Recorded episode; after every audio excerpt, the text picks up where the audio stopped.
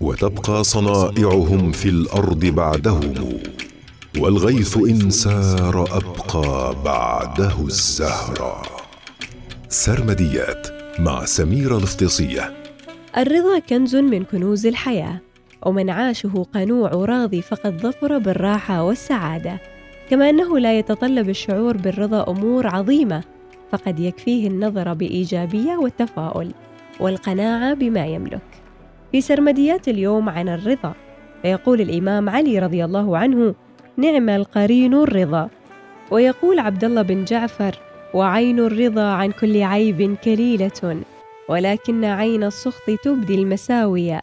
وهناك مثل عربي يقول: إذا شئت أن تلقى منى العيش كله، فكن بالذي يقضي به الله راضيا. سرمديات مع سميرة الفتيسية، يوميا في الأوقات التالية: 10:25 دقيقة، 25 دقيقة، 41 دقيقة.